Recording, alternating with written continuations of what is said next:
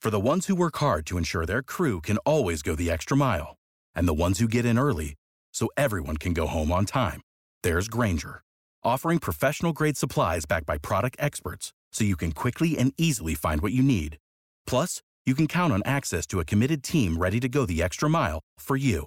Call, clickgrainger.com, or just stop by. Grainger, for the ones who get it done.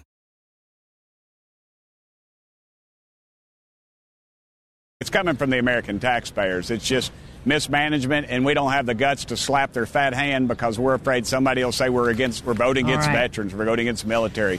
The Congress needs to get some guts and start doing their job. Well, we had to start today. Representative Tim Burchett uh, and Representative Andy Ogles, thanks so much for coming out of Congress to talk to us tonight. Really appreciate it, and congratulations on your first hearing on UAPs.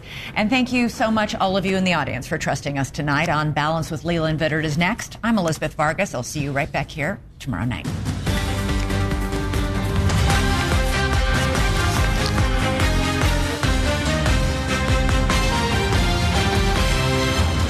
Program tonight, climbing the chart.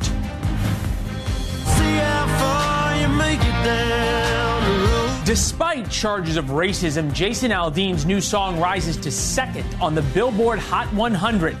And stores can't give away Bud Light. How summer 2023 shows America is changing. Bud Light and Anheuser-Busch. Bombshell or dud? And I'm pretty skeptical. I don't trust anything in this town. You've got to show me. What we didn't learn from today's UFO hearing. What I personally witnessed myself and my wife was very disturbing. Welcome to the Ferris Show on television, first tonight from our home here in Washington. No matter how bad your day was, Hunter Biden's was far worse. Rather than pleading guilty and ending the criminal investigation into him, he pleaded not guilty, and the investigation continues. Hunter Biden had a bad day. That means his father had an awful day. We're going to get to that in a minute. But first tonight, apparently, much of America, not just country and radio music listeners across the country, but wholesale, if you listen to music on a, your iPhone, on Spotify, wherever you listen to it, and whatever listen music you listen to, evidently you are among the people who hold deeply racist feelings, and soon lynchings will return to a southern courthouse near you. That's the takeaway from a Washington Post article about Jason Aldean's new hit song. Quote, Jason Aldean's Try That in a Small Town broke into the Billboard Hot 100 chart at number two on Tuesday. The country song is surging in popularity despite, or perhaps because of, critics who contend it is a full of coded threats against black people. It's written by Samantha Cherry. She graduated from the University of Florida with a degree in journalism and used to be a multi platform editor for the Washington Post gender and identity team, where she reported and curated gender identity coverage. And that's really the story. Gender and identity coverage requires calling one group bigoted. If you didn't like Bud Light hiring a transgender influencer, then you are transphobic. If you like Jason Aldean's song that glorifies small town values, well, then you are a racist who supports lynchings. But Americans are neither. And apparently, they are quite tired of the Washington Post and others calling them bigots. Evidence the Mexican beer brand Modelo is now America's best selling beer. They dethroned Bud Light. InBev, that owns Bud Light, lost $27 billion in market capitalization since the controversy began. They're down more than 25% in market cap. For reference, the S&P 500 was up well more than 8%. That took a couple of months. The response to Jason Aldean's song took a few days. To be clear, the song, Try It in a Small Town, came out months and months ago. Nobody paid attention to it. It compared what happens in small towns versus big cities when someone robs a liquor store or carjacks an old lady. Take a listen. Try that in a small town. See how far you make it down the road. When the music video hit, the cries of racism began. And after the cries of racism, The song sold 228,000 digital singles last week. It's the largest sales week for a country song in a decade. They logged 11.6 million streams. That's a 547% jump from the week before. 18 million views on YouTube in 12 days, and that's despite country music television caving and pulling the video. Americans are not bigots. They don't like being called bigots, and now they're fighting back. Perhaps the Washington Post will take note, as should many of the other media observers and politicians here in Washington. George Will is here, News Nation senior political contributor, Pulitzer Prize winning columnist. The pendulum is shifting back right now, and there is a silent majority, I feel like, that is sort of saying, we don't like being told how to think and how to act. They're tired of people in their face telling them that their instincts are bad. And if they don't recognize that their instincts are bad, that's because they are so bad that they're sublimated. So there's no way of being innocent here. You think about this from a cultural perspective. I was in New York talking to some folks who manage money on Wall Street, and they said they couldn't believe what had happened with Bud Light. Everybody thought the Bud Light thing was going to go away. It did not. Now we have Jason Aldean's song. Uh, it has not gone away. It's blown up. He's made a lot of money from it. I'm wondering if corporate America is now going to have to rethink things. And you think about, say, Disney, who has gone they're still swinging on the pendulum this way as the culture is swinging this way. The business schools are turning out business executives who don't really like business. They go into human rights departments and they try to infuse the corporation with woke values. The corporations now have, if you count particularly the DEI bureaucracies in colleges and universities, this is a $10 billion industry promoting wokeism. Now, there are a lot of people have an enormous stake in this. But compared to what, say, InBev lost, it's minor. Yeah, I, the, you look at this culturally, that's one thing that's happening in America. Then you look at what's happening politically.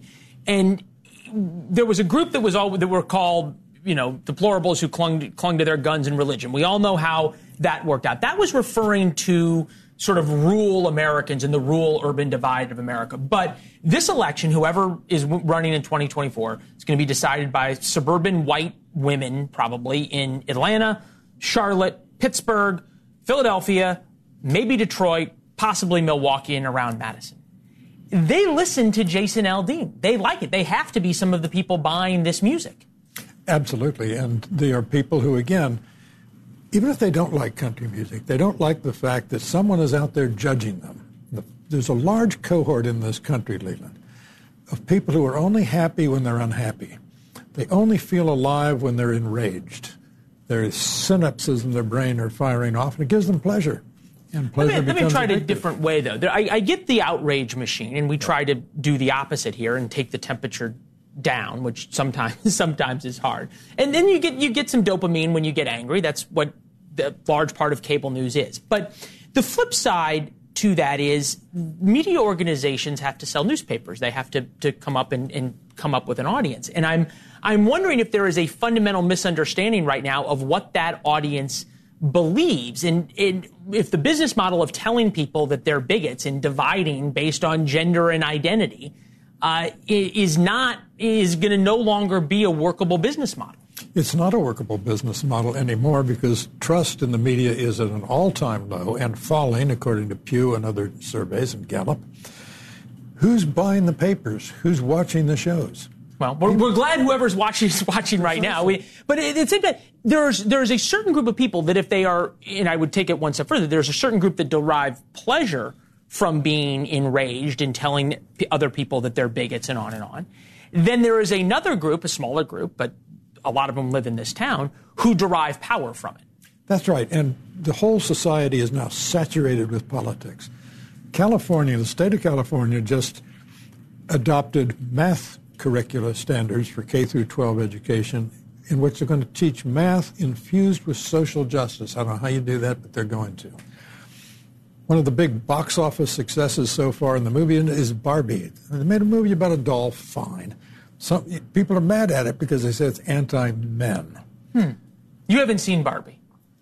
I have, I have not either, so I can't I can't in. But you, you said you said this about California. Interestingly enough, last week on the program, we had a school board president on who talked about standing up to the California Department of Education. The state superintendent came and they threw him out of their meeting and voted against him. So there's there's a change even in California.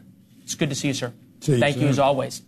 Uh, as we said, Hunter Biden had a bad day. His father had a worse one.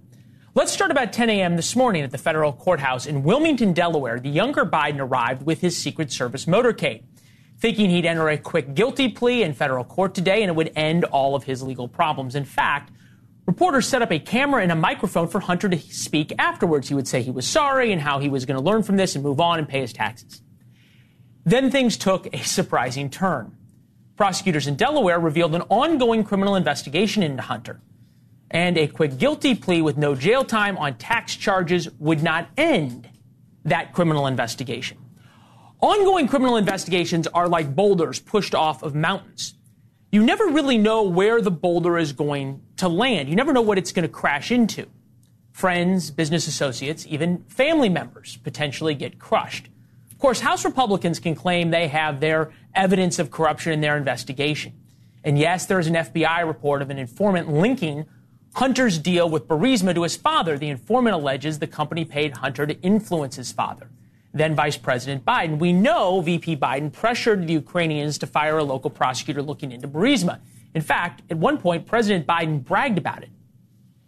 But neither prosecutors nor Republicans ever had a proven, proven quid pro quo. Republicans in the House say they have evidence in shell companies and the like. They have some evidence.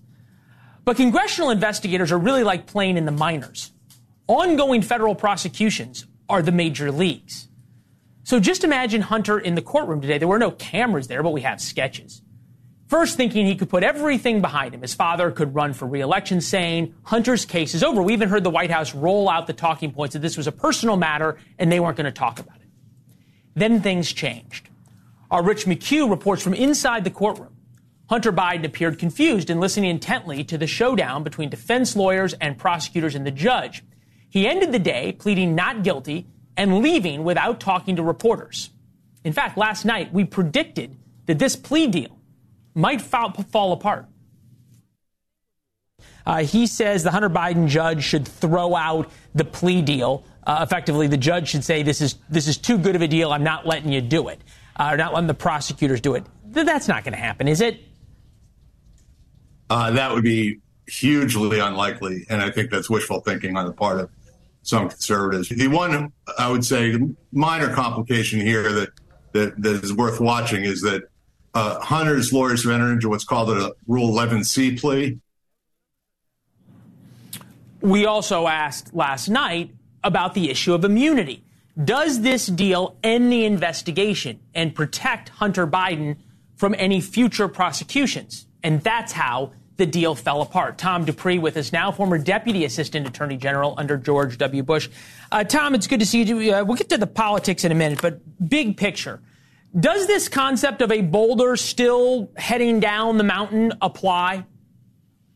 I think it does, Leland. If anything, the boulder has picked up steam because of today's events. And look, today was an excellent illustration of the idea that the law doesn't always follow the pre planned script. Hunter Biden clearly thought that he was going to be closing a chapter in his life today. I'm sure President Biden thought they would be closing that chapter too. But it turns out from today's events, we may not even be halfway through the book, that there may be chapters yet to be written. The special counsel, the U.S. attorney, may well have to or bring additional charges against Hunter Biden down the road that could spread a much broader net than just Hunter Biden.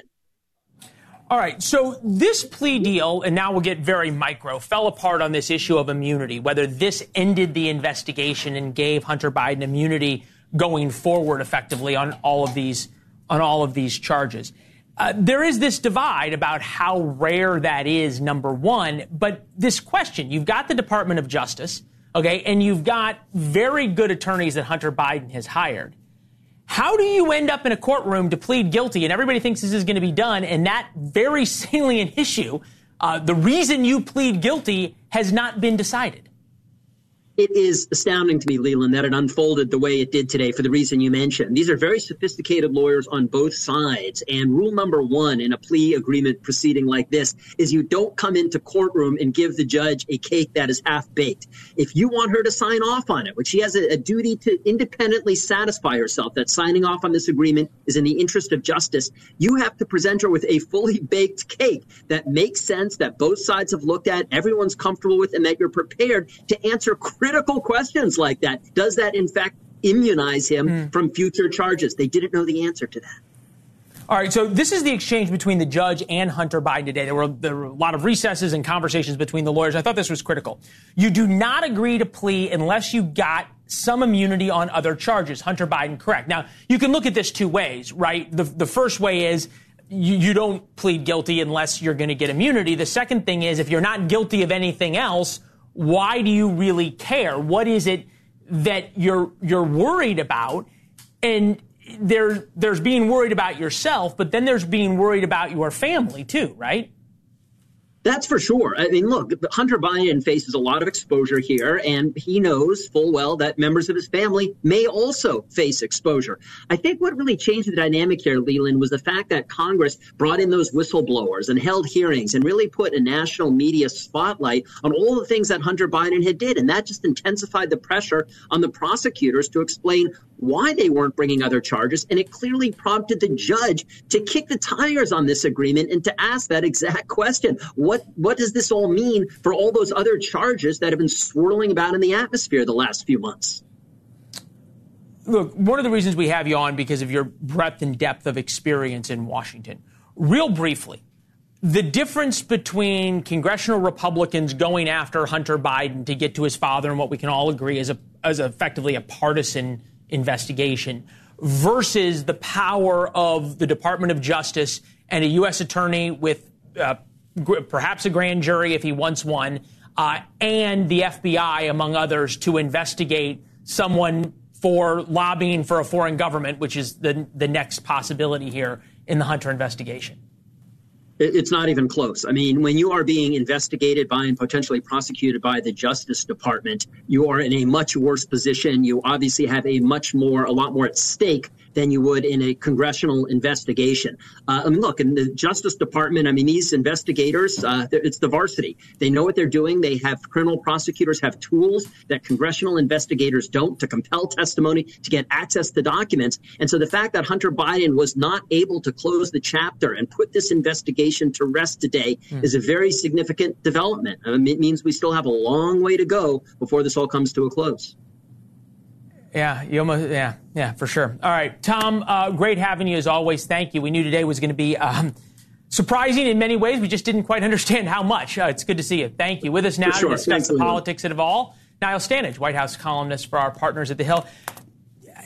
Look, it feels like the White House thought this was going to be it, the, either the end or the beginning of the end of the Hunter Biden saga, and all of a sudden they got smacked, and now this is maybe the end of the beginning, and today marks a whole different place. Well, I think the thing is, the Hunter Biden saga has a number of different elements, right? And I think what they thought today is it was going to take one piece off the table. A certain pile of chips was going to be moved off the table. Suddenly, those stakes are still very much alive. There is not a resolution to that part of it. And there are all these other outstanding elements hanging out there as well. All right. How surprised was the White House on this? I think everyone was surprised in the White House and everywhere else. I mean, virtually uh, universal opinion that this uh, plea deal was going to be agreed to, and it wasn't. We've heard Karine Jean Pierre really change over the past few days in, in the talking points because it went from uh, what the White House said, and we'll play this now, in the past about how the president and when he was during his time as vice president, interacted with his son Hunter as it relates uh, to business and the overseas business interests. Take a listen. What I can say is just taking a step back and looking at what the president is even doing today, he is going to focus on how we can continue to do the work of the American people. The answer is not going to change. The answer remains the same. The president ha- was never in business with his son. I'm just not going to get into uh, into into anything that's related to Hunter Biden. He's a private citizen. I, I get them saying that I've I've never spoken to my son about his businesses and I'm not in business. Maybe the same thing to the White House. Mm. It's not the same thing though. What where where what is the distinction they're trying to draw here? So the distinction they're trying to say there's a distinction without a difference. And their argument is this former business associate of Hunter Biden's is saying that Hunter occasionally put the man who's now president, he wasn't president at the time, on the phone, but that only vague pleasantries were discussed. So there is a conversation, but does that conversation really amount to being in business or discussing business? The White House says no. Discussing is discussing, but uh, when you talk to sources at the White House, do they view this as a liability? How, how, how, do, how do they go? How do they say they're going to go about branding Donald Trump as a criminal, as they have, and a danger to America uh, by his reckless acts? And at the same time, there's a criminal investigation ongoing for corruption into the president's son. Well, they say what you heard Karine say there that Hunter Biden is a private citizen, but they also try to make a completely separate argument, which is their argument is the American people care about other things, not this as much as economics, job creation, Bidenomics, and things of that nature. That's what the election. So if they have, if they have, front. yeah, and you have to see how much it takes out of their quiver, the the Donald Trump argument. All right, Niall, thank you very much. Good to see you. you. All right, coming up, a senior moment or something else. 81-year-old Senate Minority Leader Mitch McConnell freezes, literally for 30 seconds. Can we now finally have an honest conversation about age and mental acuity of our elected leaders? Plus, we're hearing Bronny James is doing better and his heart uh, is still beating after unexpectedly stopping. How does this happen to a healthy 18 year old? Theories abound. Why you can't talk about the vaccine.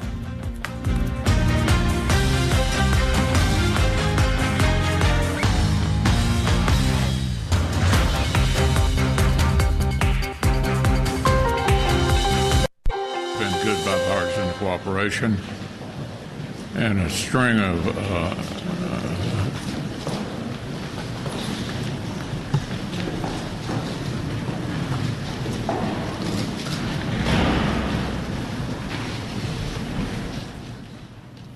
that Senate Minority Leader Mitch McConnell, he froze literally for about 30 to 40 seconds while speaking to reporters today. He's just literally stopped talking. John Barrasso, senator from Wyoming, also a physician, walked up to him at about the 30 second mark, whispered something. We're not able to hear what it was, and then led the House, the Senate Minority Leader away. It was a stunning, stunning moment. A couple of minutes later, Mitch McConnell was then led back out to speak with reporters. Take a look. You address what happened at the start of the press conference, and it was related to your injury from earlier this year where you suffered a concussion? Is that I'm fine. you find you're fully able to do your job? McConnell is among the older, but certainly not the oldest of our dear leaders. Dianne Feinstein is 90, Joe Biden 80, Hal Rogers 85. Donald Trump's getting up there as well. We could go on. But now that mental acuity is a bipartisan issue or a bipartisan problem, maybe we can have an honest conversation about it. It's an issue with another senator, of course, John Fetterman, who suffered a near fatal stroke last year. really like the you know the 95 95 95 Again, these are all unedited tapes. Joining us now, former D.C. Democratic Party Chairman Scott Bolden, Vice President, Restoring Integrity and Trust in Elections, former legal advisor to President Trump, uh, Mae Mailman. All right, uh, we need we need MDs, not JDs, out here, but here we go. go to war with the army you have. Look, okay, we can all agree that the framers left two things out: term limits and age limits, because they didn't think they needed them. But at the same time, Scott. How are Democrats going to talk about Mitch McConnell, which you know they're going to because they don't like Mitch McConnell? Understand it's partisan. How are they going to talk about Mitch McConnell, okay, uh, if they're not going to open up and talk about Joe Biden's moments? Well, Joe Biden has had any 20 second delays where he just stops talking. He may have gaffes like every other president in the history of this country. I'm, I'm more concerned not about ageism, but about health. I think the health of these individuals that you name, Democrats and Republicans, and whether they can do their jobs or not. And right now, I got to tell you, what I saw on that tape was someone that looked disheveled. Yeah. He looked pale. No, he was sweating when he came. He was But- sweating. But, hold on. But you said you haven't but- said you haven't had any problems thing. with, with. Hold on. You said you hadn't seen any problems with with President Biden. Just take a listen to a couple of the senior moments he's had recently. We're still feeling the profound loss of the pandemic, as I mentioned, of over 100 people dead. That's 100 empty chairs around the kitchen table. I said I'd cure cancer, they looked at me like, why cancer? Because no one thinks we can. That's why, and we can. We'd end cancer as we know it.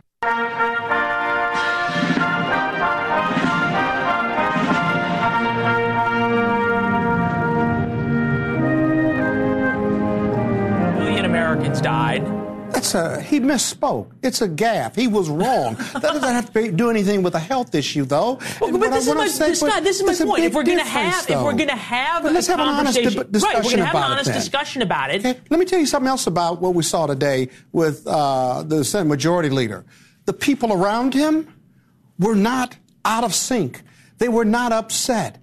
This has happened before with them. In fact, they did a protocol, if you ask me, and oh, that's one of the most telling things because they, they didn't call an ambulance. They didn't They- say they've, given, they've given President Biden the mini stairs on Air Force One because of his age. Exactly. and they don't even put him through that's a not a health schedule. issue. He works like three hours a day and won't even go to dinners Donald with Trump leaders. was younger and played golf Scott, and never Scott, did that. Scott, you just said this was a health issue. This is a health issue too. That is a real health issue. Misspeaking or saying that 100 people died versus a million people died. I It's do every gaffes all the though. time. It's not a I don't have a health issue. No, but th- this is my this is my question. Why can we not? And I and I say this to you. Fine, you want to talk about a health issue with Mitch McConnell. Yeah. You want to talk about a health issue with Joe Biden. I'm wondering why, even the very slightest of issues, when you're dealing with people that are this important in in the world, and the, the Senate Minority Leader is incredibly important. Mitch McConnell, most senior Republican. Sure. Uh, the President of the United States. Why isn't any question disqualifying? Well, it isn't disqualifying because the president, unlike other elected officials, he gets a health exam and a and a, a full body mind exam. I'm sorry, a, a, a full review by his medical team But we don't at the, the- naval at the at the Naval Academy, so or, or at the Naval Observatory, whatever that hospital is, for sure. you know, and then they give us a brief summary where uh, now Representative Ronny Jackson said that uh, President Trump was the most healthy person that he's ever seen in his In a- life. yeah. But And his private doctor said something I, I, you know, better than I, that. I'm not. I'm gonna, I'm gonna go out we on can a limb agree here. on that. I'm gonna go out on a limb here and say I think I made my point. Yeah, I think I also for me it's not actually a mental acuity issue. Age is its own issue because if you're at a certain age, you're not going to live to see the policies that you enact. So I think as Americans, we should be caring about age as a number, not even as whether you're all there because I actually think that Mitch McConnell, even if he suffered an acute stroke, you know, he actually has such a command of the Senate, he could maybe do it, but it is age as a number that we sh- as Americans should be It's concerned health, here- as a, I'm- I'm- it's health as a condition. I'm And hearing- you- we're going to run that tape. You run that tape. That is a sick man. Uh, well, and and we we understand at least so far his office is saying he's okay, which Okay, we're, which is we're glad- awesome. We're glad to hear. All right, thank you both. Appreciate it. Thank you. By all accounts, LeBron James' son will survive and hopefully play basketball once again after his cardiac arrest earlier this week. It's great news, of course. Just though, as the news broke about his cardiac arrest, right wing Twitter went crazy, circulating this clip of his father, LeBron James. Um, but after doing my research and things of that nature, I felt like it was best suited for not only me, but for my family, but for my friends. And, uh, you know, and that's why I decided to do it. side effect of the vaccine, especially in teenagers, and the heart inflammation can prove deadly. Myocarditis is seemingly rare, and we don't know if it played any role here with LeBron James' son. The problem is, we really can't ask the question about whether or not he was vaccinated and whether or not his heart attack, his cardiac arrest, was perhaps from the vaccine, from myocarditis pro vaccine advocates won't allow it. They won't even allow such things to be researched. They say the vaccine is safe, and if you ask questions, it just proves you are a vaccine denier. Evidently, being a vaccine denier is something worse than believing in devil worship. Congressman Greg Murphy is here, board certified urological surgeon, close to the heart. Good to see you, Congressman. Nice Thank to you. see you. Nice to see you. Look, medicine is about finding facts and, and truth, and Supposed I'm wonder- and I'm I'm wondering why there's part of the medical community even that is so upset, angry, afraid, whatever you want to call it, when you even ask these questions. Well, Leland, what happened during the pandemic was unprecedented as far as the the pushing of politics into medicine. We're supposed to be objective. We're supposed to be scientists. We're supposed to call strikes and balls, and that's the way it is. But what happened is Anthony Fauci and uh, Dr. Walensky became political, and instead of putting their uh, real science, objective science out on, they put on political science. And so we saw bullies upon bullies upon bullies. Fauci went after guys that prove that proved the the uh, virus came out of Wuhan. You will never prove to me otherwise. It, it came out of that lab. It leaked out of that lab. But so much peer pressure has been put upon them and in the entire medical community. Go off the board and talk about transgenders. Everybody's supposed to say, yeah, treat all that that stuff. Years it hasn't. It's just now all of a sudden the massive peer pressure event of wokeism has now hit medicine and in medical schools for that matter. Yeah, I, look, you can talk about wokeism. wokeism is one thing, but when you start messing with kids' health, and what I, you, you, I, I think about kids now, and I, how do we ever know whether or not kids need to be screened for this? How do we know whether or not there needs to be new protocols for student athletes who have had the vaccine if we're not willing to honestly discuss it? I, I agree completely. What we are seeing, though, is an increase in the number of heart attacks in younger individuals, sedentary lifestyle, pro- unprocessed or processed foods, even increased marijuana, cocaine use. You'll, you'll remember Len Bias years ago. So whether this is vaccine related is not. He had an event. Um, whether When you say it's, whether it's a vaccine or not, we don't know. No way. There, there's honestly no way for you to tell unless they Okay. did honestly an autopsy on him, and still it wouldn't be able to be, be able to be told. He's at a higher risk. Some individuals we see cardiac events with kids in athletics, uh, sadly enough, one to two times a year. Whether this happened with LeBron's kid or not, we're gonna, never going to know. Is there, are you seeing any swing back in the pendulum? And look, we talked about this at the top of the show about the, the cultural swing in America now that's happening. Is there a swing back in America to, to take a step back and now be willing to have, uh, I don't know, a little humility about, about the vaccine, about whether or not you need to vaccinate kids, about what went right, what went wrong? I think there is. I think there, in, in the moment, there was so much peer pressure being put on physicians to do what the government was telling us to do, and patients for that matter. Yeah. It's been so much distrust. I never, I, I from day one was pro-vaccine, but I also said this is a drug. It's one thing. It's a decision between you and your doctor, not a citizen and a government. I personally think the whole thing about vaccinating men under age 35 was ridic- ridiculous. They're not an at-risk population. The same thing with kids going to school in California. They should not have been vaccinated unless their parents really want it, unless they had some Yeah. pre-existing disease. Yeah, I I guess, eh, look, eh, just in terms of the, the data, the highest risk group for uh, myocarditis in, in kids is those who got the vaccine, 12 to 17. Uh, after the second dose, 35.9 per 100,000 people. The po- risk of post uh, risk post infection in that same group, I guess depends on how you define infection, um, is 64.9. So the, the argument is, hey, it, it's higher because of the of getting COVID versus getting the vaccine. Therefore, we shouldn't worry about the vaccine. Now, I, I think some of that data, to be very honest with you, is, is slanted. The CDC has been Slanting data during COVID? You don't, don't say that. it. Imagine that. Um, Congressman. CDC, uh, I don't want to say either fudged data or didn't interpret data, especially in the pediatric population during the entire uh, pandemic. Yeah, we did a lot of that over the past couple of years, whether it was about death rates or vaccine or on and on and on. So you're, you're great to point that out. Good to see you. Nice to see you. By Thank the you. way, Mitch McConnell had something called a petit mal seizure, where he just blanked. Doesn't mean you're sick. Doesn't mean anything else. He didn't look so good. It can be, but that's what could happen. You That's talked to him? You no, checked I him out? But, but if you look at that, that's most likely. Could have had a mini stroke. Could have done these other things. But to say he's sick by definition because that happened, that's absolutely not the case. All right, fair enough. Doctor, Congressman, sir. good to see you, sir. Thank you very much. Thank you. The summer stall, how much longer will we give Ukraine an endless supply of weapons when it's not doing much good? Isn't it now time to push the Ukrainians to start talking about peace?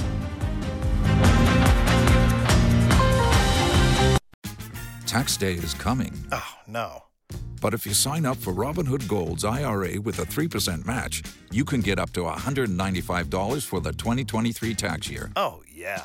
Sign up at Robinhood.com slash boost by tax day to get the biggest contribution match on the market. Subscription fees apply. Investing involves risk. 3% match requires gold for one year from first match. Must keep IRA for five years. Robinhood Financial LLC member SIPC. Well, I couldn't agree more with my friend Brad. Uh, you better believe the Ukrainians are ready. They have the grit, the will, the determination to fight uh, in the way that somebody who is always fighting for their children, for their home, for their neighborhoods, will always fight with all of their strength and their will. Despite excitement by lawmakers and CNN over Ukraine's counteroffensive, things are not going well for the Ukrainians. The spring offensive turned into a summer slog that has gotten bogged down.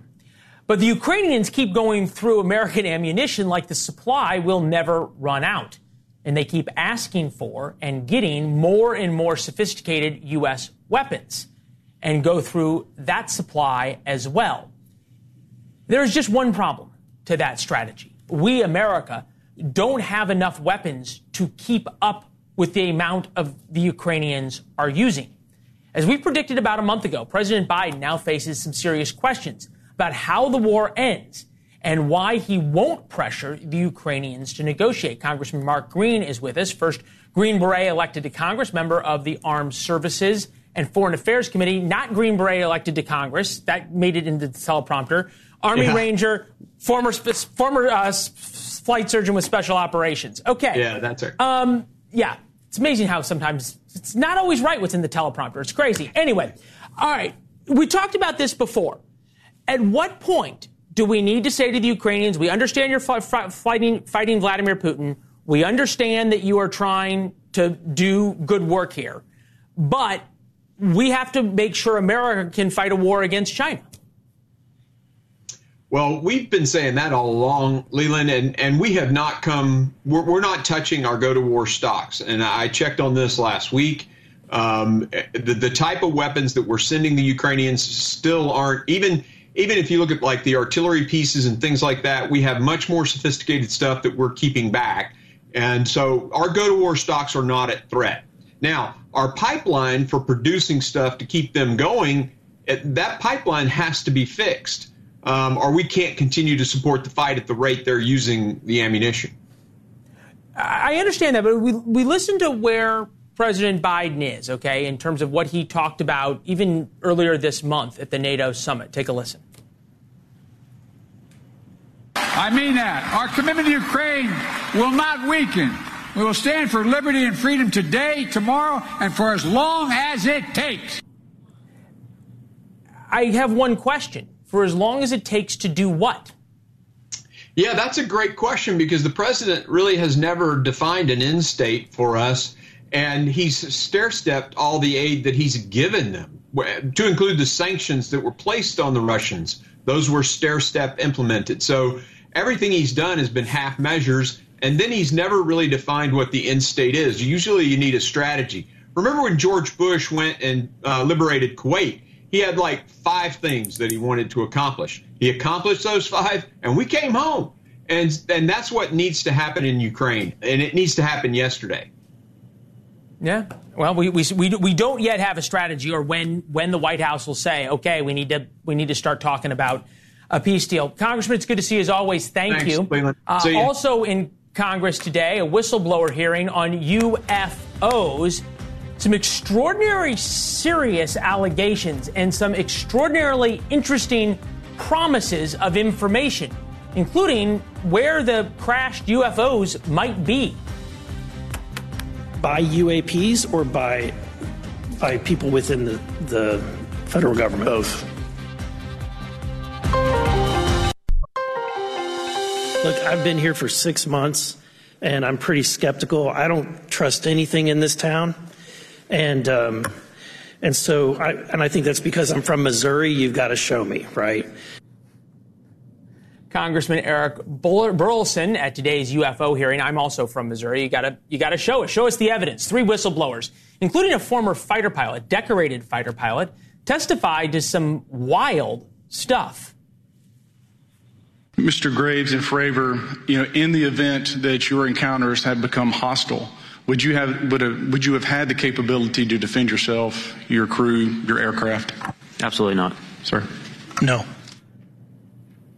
All right, Chris is here. He's been following the UFO story extensively and the hearings that happened today, largely prompted by NewsNation coverage of this.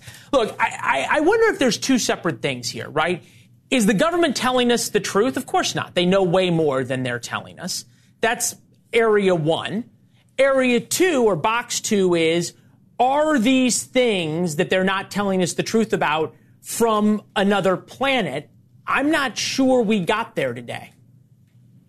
Oh, we definitely didn't get there today. The question is why? And you can't get to two until you resolve one. And while I love your home state, uh, I love its motto and its people and its beef ribs, uh, St. Louis style beef ribs, my favorite, uh-huh. no question about it. Uh-huh. It's not for him to say, show me, it's for him to demand to be shown. See, what bothered me about today is what I feared. Not to just, you know, spit at it. There, there was some good information today. We'll unpack it just like you just did. But NASA, the Pentagon, uh, the leadership in Congress, this should not be tolerated. It's about transparency for me every bit oh. as much as what they're hiding. Okay, but hold on we didn't demand mm-hmm. transparency to the Manhattan Project. That's how we got the atom bomb and, and bombed Japan. There were all sorts of lies and cover ups uh, as it related to the testing of the atom bomb. The, the B 2 stealth bomber and the F 117 stealth fighter mm-hmm. were reported as UFOs over and over and over again, mm-hmm. and the government said nothing to see here. Mm-hmm. Uh, it's, mm-hmm. it's interesting to me that the people who would be briefed on these things and would be told, hey, these are U.S. weapon systems, stop talking about it are the ones mm-hmm. laughing it off. And I, I, understand that every 535 members of the House and Senate all feel they have a right to answers. I've worked in this mm-hmm. town long enough to know that, that they all talk. There's a good reason why not every congressman gets read in to every one of America's top secrets. First of all, the idea that those who know wouldn't tell those who want to know not to waste time holding the hearing is absurd to me. Uh, two, uh, the atomic bomb is a very good thing to look back at. Um, is that not a situation that was burdened by a lack of transparency? Uh, Truman's decision to use those two bombs just because we could? Is there really uh, any point of discussion of what that told us other than maybe we should take another moment? If these are military systems, great. Just tell us that it's about military information and we're not going to tell you anything more. At least then we can categorize it and uh, satisfy yeah, then, some of you these then, you then tell the Chinese appetites. and the Russians what we have. You are no, showing them videos. No. You're showing them videos. No. No, you don't say which video. Look, Leland, this is a very easy resolve if the government and the program people at issue here wanted to satisfy right. it. What I'm saying is they have they know they don't have to say anything. Look, right. you see it everywhere. To me, this is a symptom. All the stuff that's being said about the DOJ right now, uh, and the FBI, and all the different things, and right, what no, they hey, keep. Look, fair enough. Who hey, you know, works you know what for means whom? better. Yeah, no, look, I, hey, I, I hear you. Transparency is why, why, you and I both have a job. I know you got a lot more coming up tonight on it. I'll let you get ready for the show. Uh, thank you. We'll talk soon. Uh, coming up here, a little thought about a young man who has been in jail in Japan for a year. He's an American, an American service member. President Biden has promised to get him out. We'll check in on that promise when we get back.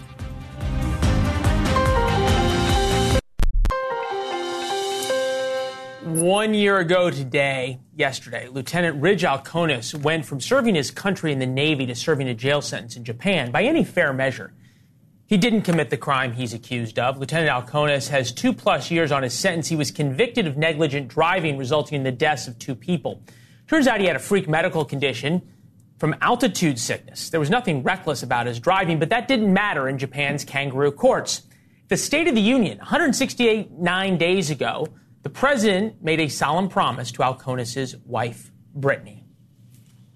But I promise you, my kids are counting. Brittany's devotion to her husband has been incredible. She's homeschooled her kids in front of the White House, done hundreds of interviews at all hours of the day and night, all while traveling to Japan to see her husband for the limited visitation hours they grant. We'll keep following Brittany's story until Ridge comes home. Here's Chris.